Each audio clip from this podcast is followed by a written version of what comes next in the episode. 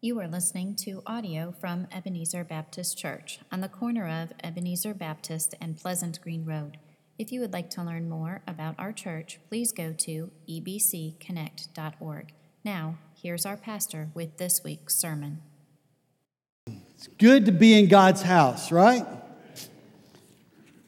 So, what does it take for somebody to come back to God? What does that look like? I mean, we have that and we say, okay, God, we want to come back to you. What does it take for somebody to come back? Well, maybe the first thing is there has to be humility and even the, the admittance that I need to do that, right? I, I've got to admit that I need a God that is bigger than who I am. So just saying, God, I want to come back to you means that there is humility that must invade or, or at least be re- represented in your life. You say, God, you are God. You need to be God for me. I'm tired of playing this game of me being in charge. So that may be the first thing. The second thing is just taking the action to do it.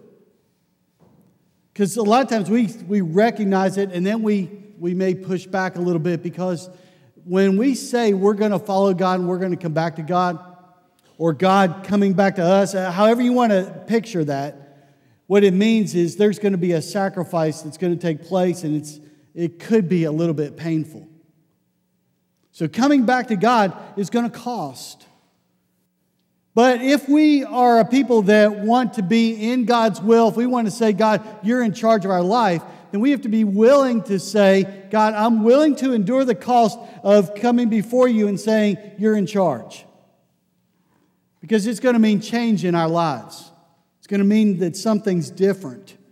Well, that was the idea in Nehemiah. And Nehemiah was essentially calling the people back to God. And as he went and visited and, and got to Jerusalem and saw the walls broken down and the gates burned with fire, Nehemiah although his, that passion burned in his heart because of his heritage, he came in and said, There is something that we've got to do, and it doesn't start with just putting blocks together. That it starts in the hearts of the people that need to have their hearts rearranged or adjusted to follow God with a passion that will get them through the rebuilding. Because you can endure and start a project with, with just this kind of, eh, I can get it done kind of attitude. But if the inspiration or motivation to do that is not greater than yourself, then you will falter in the pursuit of it. So Nehemiah was this guy who had been cupbearer to Artaxerxes. So he went to the king, asked for permission to go and to check out the land, but also to rebuild the walls and the gates. And so he had a heart and passion for the nation of Israel, the Jewish nation. But it went even beyond that. He, had a, he was driven toward rebuilding their relationship with God and said, I want these folks to desire you, to, to have a passion for chasing you. And Nehemiah wasn't shy about that. And we read about that a little bit last week. And so he had the folks gather, and as they rebuilt, they rebuilt across from their homes, next to each other, all the way around the city. And last week in chapter 3, we looked and said that it is really important that the people of Judah not only gathered, but as they worked next to each other, supported one another. And in Nehemiah 3, 31 times it is listed that they were next to, after them, or after him, just kind of signifying that the body needed to be together. And as they were going to fill in gaps around that whole city, that they would have to work side by side in accomplishing the task that God called them to do. Anything less than that would create an issue. And so Nehemiah calls them to do that. And as each one chases after God and obeys, then there are no gaps in the wall. And no gaps is important, right? So if we have no gaps in the wall around Jerusalem, why would that be important? Because gaps signify a weakness in the city. Remember, they had been oppressed by, by those from outside saying, Hey, we don't want you to be separate. We want to have access to you or control over you. And Nehemiah says, no, we need to be in, an independent group seeking after God. And so we rebuild this wall with no gaps. And that is true for the church as well. Where there are gaps within the church, the enemy will attack. Satan will attack. And we have to understand that Satan is not a fair guy. He is not a player that gets in the middle of this and says, Oh, I'll follow the rules.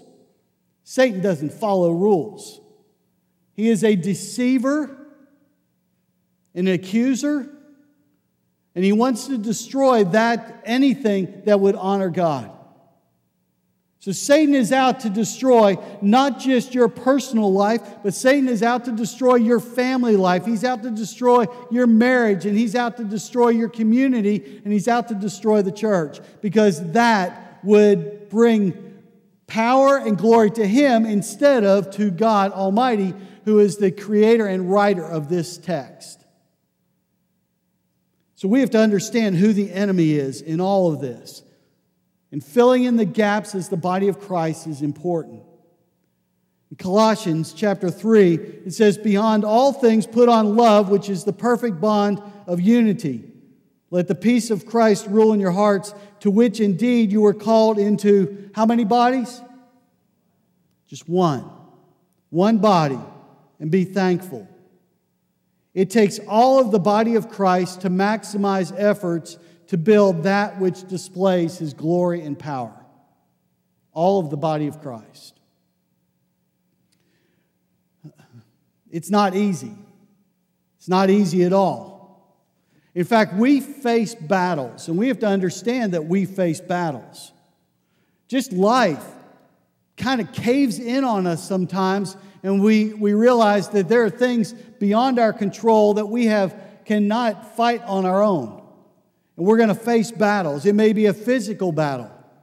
I mean, it could be something like Alzheimer's or asthma. It could be all kinds of different things that, that may be a physical battle that you have to endure. And then there are there's likely emotional battles like depression or even the, the propensity to be angry.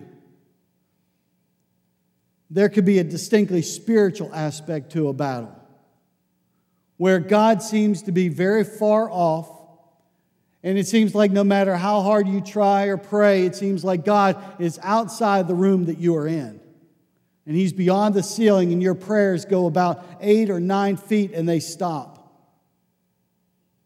God doesn't seem to be anywhere around. And we've all faced those battles, and as we face those, we sit back and, and we would consider those battles something that attacks what we would define as abundant life. We say, we all want abundant life. But then we go through these battles and we say, well, that kind of subverts an abundant life. This week, as a nation, we get to celebrate the 242nd anniversary of our freedom as a nation. That's a crazy accomplishment. It's also crazy to look at where our world is right now and understand and just try and figure out how can you exist as a free country within a, a, world that seems to be so tightly connected by various things whether it's the economy or the internet however you want to put that.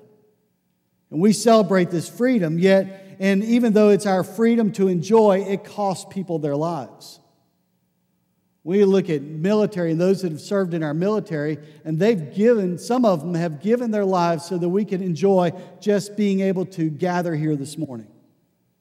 We need not take that lightly. It's a very serious thing. When I, if I were to call out people's names and say they gave their life so that you could sit in that pew, or they gave their life so that you could go share Christ on a sidewalk or amongst, uh, among a group of friends, we have to understand that is a big deal. And it didn't come easy. So to squander the freedom that we have as a nation because we're too shy to step out and tell somebody about Christ, that doesn't speak well of those that sacrifice so that we could do it. So we got to take advantage of that while we can. This is one of those weeks where we may celebrate, and we'll celebrate with with grills and barbecue and hot dogs and hamburgers and all the stuff that goes with that. Fireworks, some legal, some illegal. I don't want to know. We may spend some time on the lake, may get sunburnt this week. There's all kinds of things that could happen. But if we don't recognize the sacrifice that makes that possible, we minimize or discount the level of expense. And the truth is, when we talk about freedom and real freedom, if you look at Galatians 5, Paul said it was for freedom that Christ set you free. That whole idea of freedom is also found in Scripture, and Jesus sacrificed on our behalf so that we could have freedom in Him. And when we squander or minimize that sacrifice, we don't understand the fullness of the freedom that we have in Christ.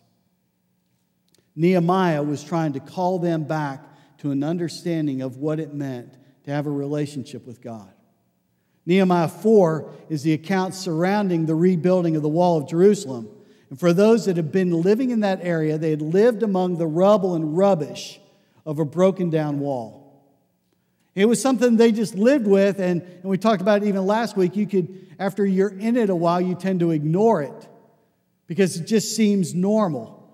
So Nehemiah's constant task was to remind them that God had not abandoned them. That God was still present and he wanted to use them as a nation, as his chosen people.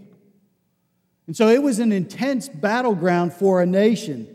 It was an intense battleground for a representative city where God's presence was represented within the temple. And so it was important. Not all the battles that the folks that rebuilt the walls faced were external. We're going to read about some, but there were some other ones that were internal. When you think about battles in your life, there are a lot of things that, can, that you have to face, and there are a lot of ways to overcome and obtain victory.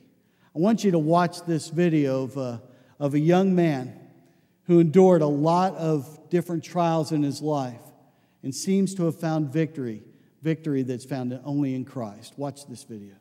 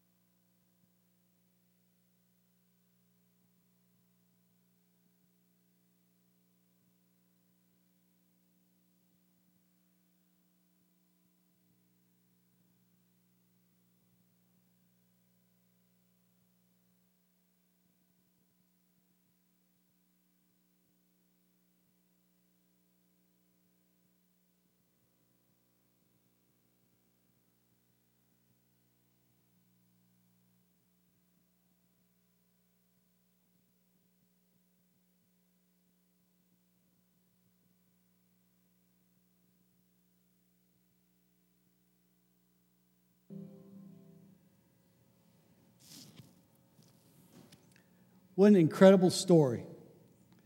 There's more to, to his story and what God's doing through him, but you can obviously see that there were some battles that he had to face. But just getting out of bed in the morning and getting ready is a battle for Nick. Just the, the thoughts that run through your head, why am I created like this, is a battle for him. And even being around peers that would have all the faculties that he didn't have would come beside him and say, You're not worth anything.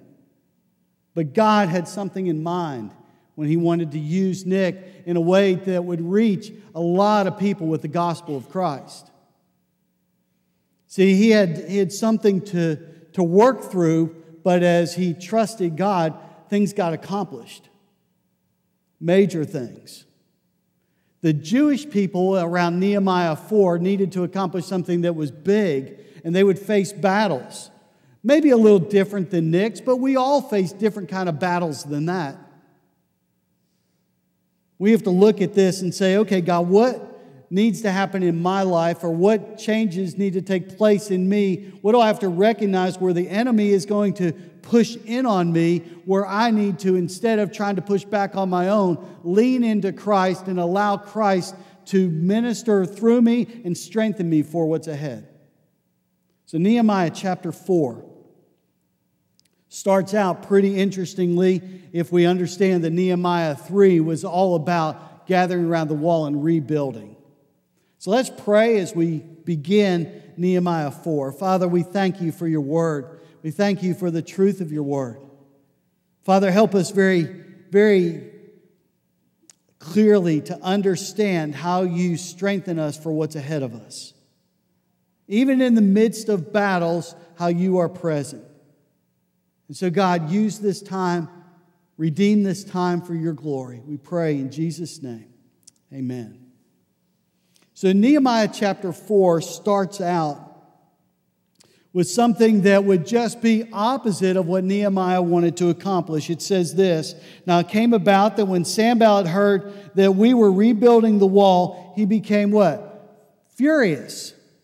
He became furious and very angry and mocked the Jews. And so we say, okay, so, so Sanballat is mad. I get that. He's angry because the wall is being rebuilt. And whether that was because just a wall is being built or it was going to mess up his plan for how to, how to keep these people oppressed, it still just made him angry and he begins to take it out on the Jew, on the Jews that are rebuilding the wall. He spoke in the presence of his brothers and the wealthy men of Samaria and said, What are these feeble Jews doing? Are they going to restore it for themselves? Can they offer sacrifices? In other words, will they just offer sacrifices and it'll rebuild itself? Can they finish in a day? Like it's going to be a miraculous accomplishment if they just stand back and watch?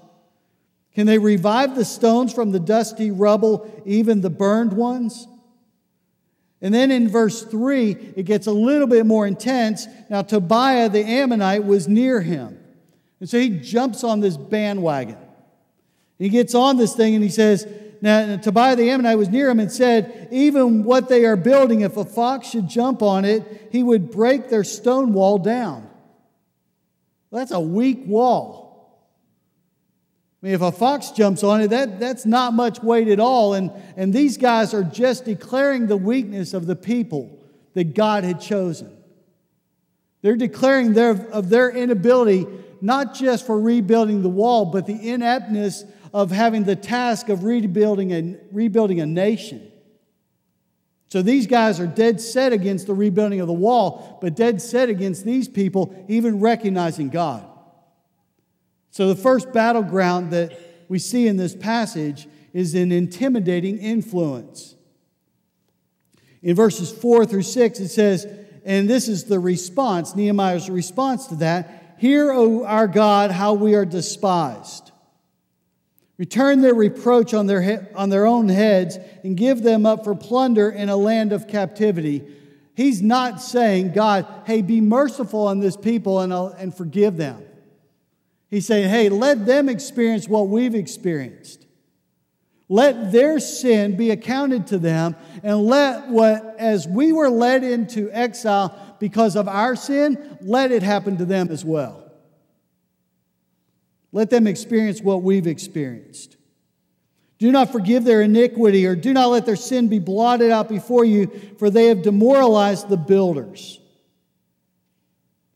So we built the wall, and the whole wall was joined together to half its height, for the people had a mind to work.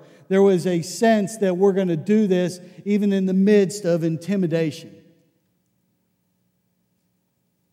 God goes with them in, even in the middle of this reality of being pushed on by somebody outside. Sanballat and Tobiah wanted to thwart the work of God, and God wanted the wall accomplished for his glory. If you remember over in 1 Kings, there was another story that could have been a demoralizing kind of story. Elijah in 1 Kings chapter 18 is on Mount Carmel, and this is what he prays. And you remember the, the story is they're, they're up on this hill and they say, okay, let's decide who God is. Let's decide how big God is. And the prophets of Baal came along and they got the altar ready and they prayed and cut themselves and did all these things to try and get their gods to consume the sacrifice.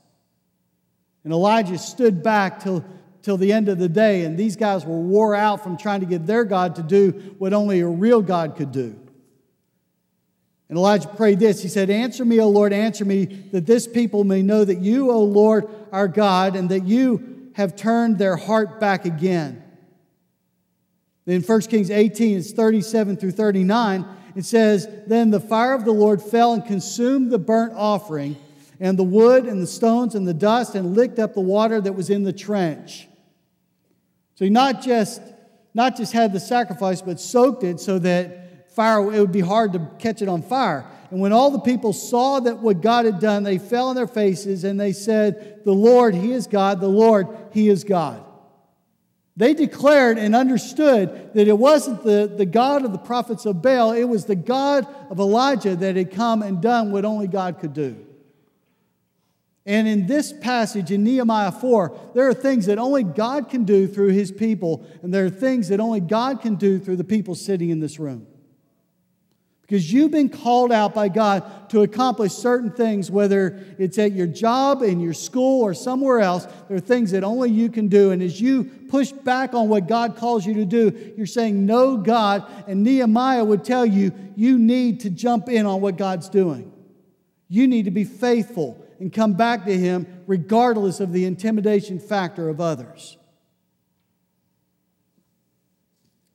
It's interesting that on the heels of that, what happens in 1 Kings 19. Now, Ahab told Jezebel, this is why we don't name girls Jezebel. She's not very pleasant. All that Elijah had done and how he had killed all the prophets with the sword. Then Jezebel sent a messenger to Elijah. It's, it's that commercial, the evil guy with, the, guy, with the, the good guy in the chair. I'm going to tell you my plans in advance if you know the commercial, that, that Geico commercial. So here, here's Jezebel sending a messenger and saying, This is, this is what's going to happen to you. Sends this messenger and says, So may the gods do to me and even more if I do not make your life as the life, life of one of them by tomorrow at this time. So by tomorrow, you're going to be dead, Elijah. And he was afraid. Now, this is the same Elijah that said, God, answer, and kind of called down to take up that sacrifice and to lick the water out of the trench He says, He was afraid and rose and ran for his life, came to Beersheba, which belongs to Judah, and left his servant there. Great victory on the top of a mountain. And on the heels of that, Jezebel comes and just sends a messenger with the word that I'm going to kill you by tomorrow. Brings this intimidation factor into Elijah's life, and Elijah basically just packs up his stuff and starts running afraid of Jezebel, when he is a servant of God, when he is the one that God had chosen. And God reminds him of who he is. You see, we, when we are intimidated by some outside force, some battle, we need to be reminded of who God is more than we need anything else. It says this Then he came to a cave in 1 Kings 19 9, came to a cave and lodged there, and behold, the word of the Lord came to him, and he said, God said to him, What are you doing here, Elijah? And he said, I've been very zealous. This is Elijah, I've been very zealous for the Lord, the God of hosts. He said, For the sons of Israel have forsaken your covenant, torn down your altars, killed your prophets with the sword, and I alone am left, all by myself. feel bad for him. I'm all by myself, and they seek my life to take it away. What happened to the courage of the mountain now that you're hiding in a cave? What happens with the courage of the church that says we're going to follow God with all that we are, yet, yet kind of cowers at the fact that they've got to walk outside the church building to do anything amidst a dark generation? What happens to the church that's so triumphant inside the walls when it should be triumphant outside the walls? God says, Go forth and stand, or He said, Go forth and stand on the mountain before the Lord. So God tells him, Go stand. Behold, the Lord was passing by, and a great and strong wind was render, rending the mountains and breaking in pieces the rocks before the Lord, but the Lord was not in the wind. And after the wind, an earthquake, but the Lord was not in the earthquake. After the earthquake, a fire, but the Lord was not in the fire. And after the fire, the sound of gentle blowing. Then, when Elijah heard it, he wrapped his face in his mantle and went out and stood at the entrance of the cave. And behold, a voice came to him and said, What are you doing here, Elijah? And he said, I've been very zealous for the Lord, the God of hosts, for the sons of Israel have forsaken your covenant your altars and killed your prophets. I alone am left, and they seek to take my life, take it away. God was reminding him to stop long enough to hear God's voice.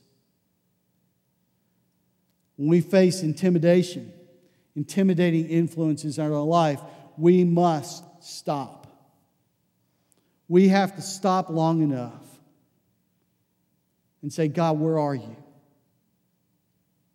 We have to stop long enough to hear his voice and his encouragement from his word. And when there are intimidating influences that come in on us, we can't just keep running after it. We will be worn out just like Elijah was worn out and cowering because of the influence. It would have been easy for Nehemiah and the people of Jerusalem to cower at the intimidating influence of Sanballat and Tobiah, but they needed to stop just long enough to hear God's voice and to understand it was God that was doing the work among them, not just them on their own. Intimidating influences can only be met through a confident relationship with God. Must stop long enough to hear his voice. Nehemiah 4 7 and 8 says, Now when Sanballat, Tobiah, the Arabs and the Ammonites and the Ash, Ashdodites heard that the repair of the walls went on and the breaches began to be closed. They were very angry. You notice something different from this in the first verse, first couple verses? Crowd has increased, hasn't it? Sanballat and Tobiah have rallied the forces to come against the people of the city. It says in verse 8 all of them conspired together to come and fight against Jerusalem and to cause a disturbance in it. Essentially, it was a rallying of the troops to stop what God was doing. And that happens today. It will happen tomorrow. There'll be a group of folks that will get together somewhere who do not want to see God at work among the community or among the nation. And we have to understand that's part of the battle. They will conspire and link together in order to do battle against God's people, and we have to be cognizant or realize that we are up against something that only God can do. And we be his instruments. It says in Isaiah 32, it says, For a fool speaks nonsense, and his heart inclines toward wickedness, to practice ungodliness, and to speak error against the Lord to keep the hungry person unsatisfied and to withhold drink from the thirsty. What Isaiah is declaring here is that there are people that want to keep people in bondage. And there is a society that lives in darkness that doesn't know God that would love to wrap a big, a big sheet or a big wrap around this church and say, You guys stay contained in there. You guys don't do anything. Please, please sit on your pew every single week and do nothing for the sake of the kingdom of God. But that's not what God calls us to do. God calls us to be diligent about pursuing who He is and what He's about, to have His kind of passion in His heart. Nehemiah 4 9 says, But we prayed to our God, and because of them, we set up a guard against them day and night. Thus in Judah it was said, The strength of the burden bearers is failing. Now, catch this. They're together doing the work, they've got a mind, and something's happening. There's, some, there's a physical threat that is taking place. The second battleground is just the physical threat of the labor. It says, The strength of the burden bearers is failing. It's this picture of those that are moving the rubbish, those broken pieces, out of the way so the wall can be rebuilt. Well, when I went to Crosslink, I guess it was a week and a half ago, a week, was that last week? Thank you. All right, last week, Tommy shared a little bit about the trip to Haiti. In fact, the whole team, as they were sharing, and one of the things that kept coming up as different people shared of how difficult the work was. That they would move stones from one place to another and then move them again and move them again to where they had pet rocks during the week. They, they just kept running across the same stones. And, and that's what was happening here is just the difficulty of moving rocks. It was difficult work. And it says, so the strength of the burden bearers, or those that were moving the rubbish out of the way, were getting tired. They were physically exhausted. You've been there. And maybe it's the physical exhaustion because you've moved rocks, but maybe it's a physical exhaustion because you've been going, going, going, going, and have not stopped long enough to not just hear God's voice, but be encouraged and be strengthened by His presence.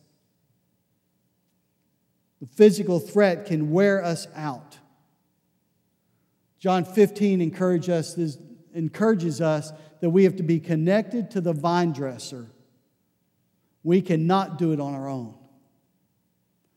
See, the strength comes from God, who is the, the vine. We are the branches. We get our strength from Him and we seek to do on our own, we're basically saying, I want to sever my relationship with God and I think I can survive, and that doesn't work very well. The psalmist in Psalm 1 reminds us that we are to be trees planted by streams of living water. And part of Psalm 1 says that we should meditate on God's word day and night that's where that blessing comes from, is just a, a, a continual, a continual feeding of God's strength through us by Him. And so the way this works is we get on this high of accomplishment. The wall gets to half, halfway up, and we get tired, and so we take a break and we stop and we, we relax, but we relax in such a way that we don't recognize God. And we start to fall into patterns that are not healthy. Do you know that most preachers resign on Monday? They do. They'll come out of a Sunday and be all fired up about what happens on Sunday. Now, they've, would, I tell you, just being up here, it wears me out to, at the end of the day, after all this is over, I'm just kind of like, I'm tired. But, but I, I know that Mondays are, are difficult because it's that follow up to some victory. It's a, like an Elijah coming to the next day going, I'm going to run for my life. And it happens, it happens in our lives. It happens, students, when you go to camp. You go to camp and you go through this camp, and it's great. I'm glad you guys had a, a good time and were challenged in God's Word. But you can't walk away from that and say, okay, it's all good. I don't have to do anything. There is a diligence that is needed on the back end of a camp or a retreat. And this goes for our ladies in the fall. On the back end of a retreat, there's this peace that has to be maintained. You cannot just do these hills and valleys and think that it's okay to, that if I go to this peak, that that will sustain me forever. You got to be diligent about seeking after God. Victory is hard, but it's much harder to sustain victory than it is to attain victory. Anybody can get to a peak, but maintaining it is hard. Go ask a Super Bowl champion, or a Stanley Cup champion, or a World Series champion. How hard is it to repeat? You can get there, but staying there is hard. What Nehemiah is reminding us is that we have to be diligent about seeking after God. In verse 11 says, Our enemies said, They will not know or see until we come along them, kill them, and put a stop to the work. So there's physical threat that's coming. And when the Jews who lived near them came and told us 10 times, They will come up against us from every place where you may turn, then I stationed, and this is this is Nehemiah taking some action. He said, Then I stationed men in the lower, lower parts of the space behind the wall and, ex- and the exposed places, and I stationed the people in families with their swords, spears, and bows. So, what Nehemiah did in realizing that there were tired people, there were threats against them, is he stationed them in such a way that they could push that back. So the physical threat was real. The physical threat to church unity is real. And we have to be very diligent about stationing ourselves in the place where we can push that back. In the next section, in Nehemiah 4:14 it says when I saw their fear I rose and spoke to the nobles the officials and the rest of the people do not be afraid of them Remember the Lord who is great and awesome and fight for your brothers, your sons, your daughters, your wives, and your house, houses. Any movie I've ever seen about the freedom of this nation and talking about the battles that came with that has words just like this Fight for your homes, fight for your sons, fight for your daughters, fight for your families. And Nehemiah is reminding them to do that. He says, When our enemies heard that it was known to us and that God had frustrated their plan, then all of us returned to the wall, each one to his own work. It's incredible. Because the third thing we have to understand is there are deceiving emotions that will take hold of us. In verse 14, it talks about the fear that had come about, and Nehemiah rallies the group to remember who God is. That was his first weapon, piece of weapon, weaponry. Who is the inspiration behind the one who we are rebuilding the wall for? And it's God. God does it. There are challenges that will come on us emotionally where we have to rely on God and understand that the work before us is bigger than what we can accomplish on our own. When we reduce what we do for the kingdom of God to what benefits us, we limit the influence we can have. So we have to take what we want out of the equation and say, God, what do you want? What do you want to accomplish? The rest of Nehemiah chapter 4 is this plan of how they did it that there were some that held weapons, there were some that built. There was always a guard that was there. 24 7, somebody was watching out for the enemy. And I would say there is a need within the church that we must watch out for the enemy 24 7. We cannot lie down and say it's okay to have a gap, it's okay to be not present. It's none of those things. We have to be present and diligent to be watching. Nehemiah was a strategist, but he was also a strategist with a heart for God. For us, to reach our community with the gospel, what changes and strategies must we employ to reach our goal? That's the question.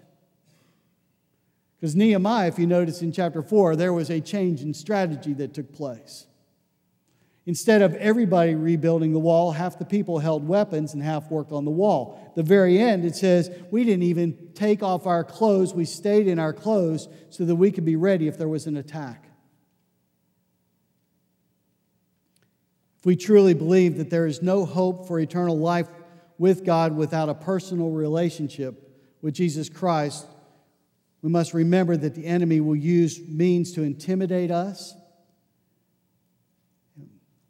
We have to dwell on the physical cost of pursuing Christ and play with and he will play with our emotions and prevent the work of God and ultimately refuse God the glory that he deserves. So Satan is working to kill the work. We have to be diligent and employ strategies to protect the work. So consider, uh, just really quickly, consider the weapons that Nehemiah used. First one is prayer. Nehemiah prayed. Say, Hear, O God of Israel. We went back to the Lord, we, we sought him. Colossians 4 2 says, Devote yourselves to prayer, keeping alert in it with an attitude of thanksgiving.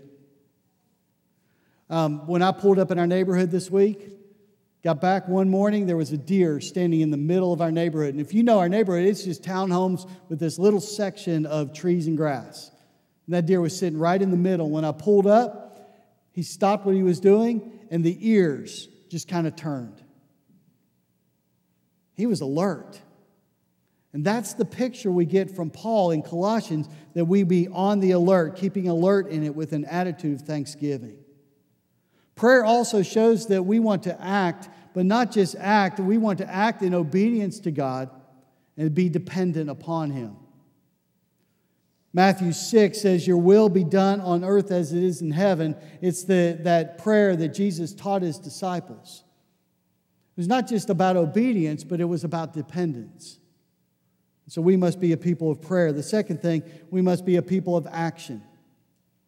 And it may mean action outside the walls, but it also is action before God, meditating on His Word. Psalm 19 14 says, the words of my, Let the words of my mouth and the meditation of my heart be acceptable in your sight, O Lord, my rock and my redeemer. So we have to take action. Sometimes that means stopping long enough to hear God's voice and meditating in His Word and being in His Word consistently. The other action may be going or doing. The third thing is we have to trust trust that God is God. We can live life and not even acknowledge God.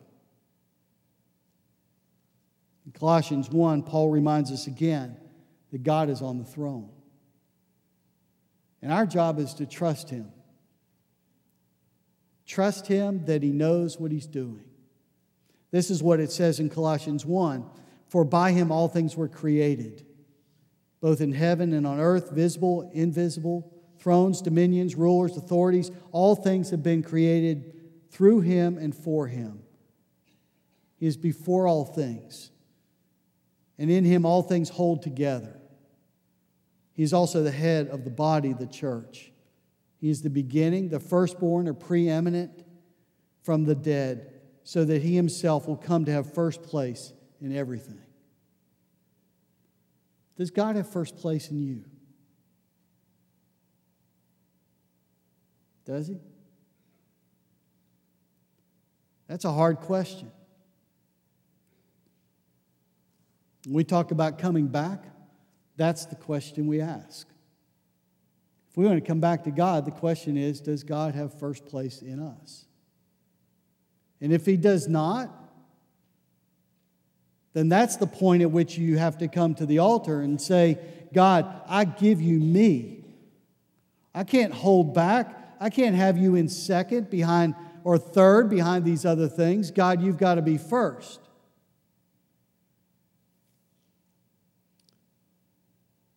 What was God doing in the, the lives of the people of Nehemiah 4? God was rebuilding in them a heart that chased after Him.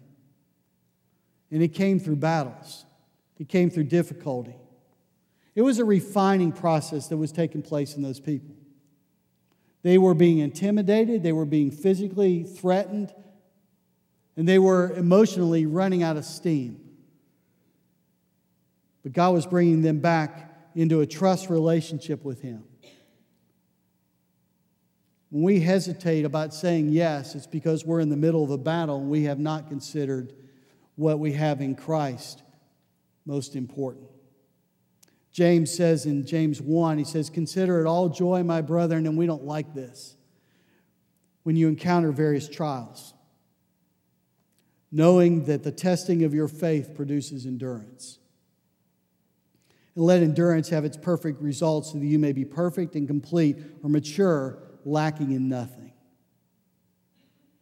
What Nehemiah was reminding the people of is that God was at work among them.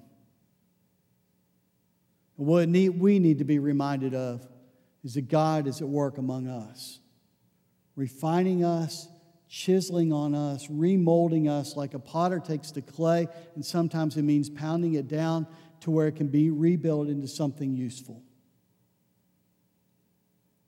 God is at work among us.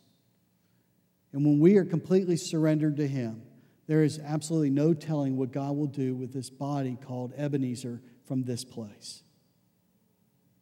We must be a surrendered people, ready to do whatever God calls us. It's the task of honoring those that have battled for our freedom, but it's the task of honoring the one who died for our freedom. So let's pray and be the people of God that we're called to be. Father, we thank you for your word. We thank you for the testimony of Nehemiah and even these people that struggled in the middle of rebuilding a wall. And God, you remind us of your strength. You remind us of your steadfastness, that you are a rock and a refuge. And Father, your ultimate desire for us is that we would be mature in Christ. And so, God, where we have to admit that we are short of that, Father, let those that claim the name of Christ, that are followers of Christ, come to the point of repentance. God, let those that have no relationship with you understand that you want the very best, and you, through Christ, are offering a life that can only come about through the cross of Christ and the shed blood of Christ. And so, God, I pray that those who don't have a relationship with you would understand your passion for them and the opportunity they have to have a vibrant, loving relationship with Almighty God, a personal relationship. And so, if you've called someone to know you this morning by your Spirit, that unsettling part, God, let them come to you. For others that need to come to this altar and, and just spend time with you in repentance, God, I pray that you would make us an obedient people. That the Sanballats and Tobiahs, those that surround us and want the worst for the church would see the God who wants the best for his church, the best for his bride. God, do that in us and through us. We pray in Jesus' name. Amen. Thank you for listening to this audio from Ebenezer Baptist Church. We welcome you to join us next Sunday at 10:30 a.m. for our weekly worship service. If you have found this resource helpful, please do share it with others and check out our other ministries at ebcconnect.org.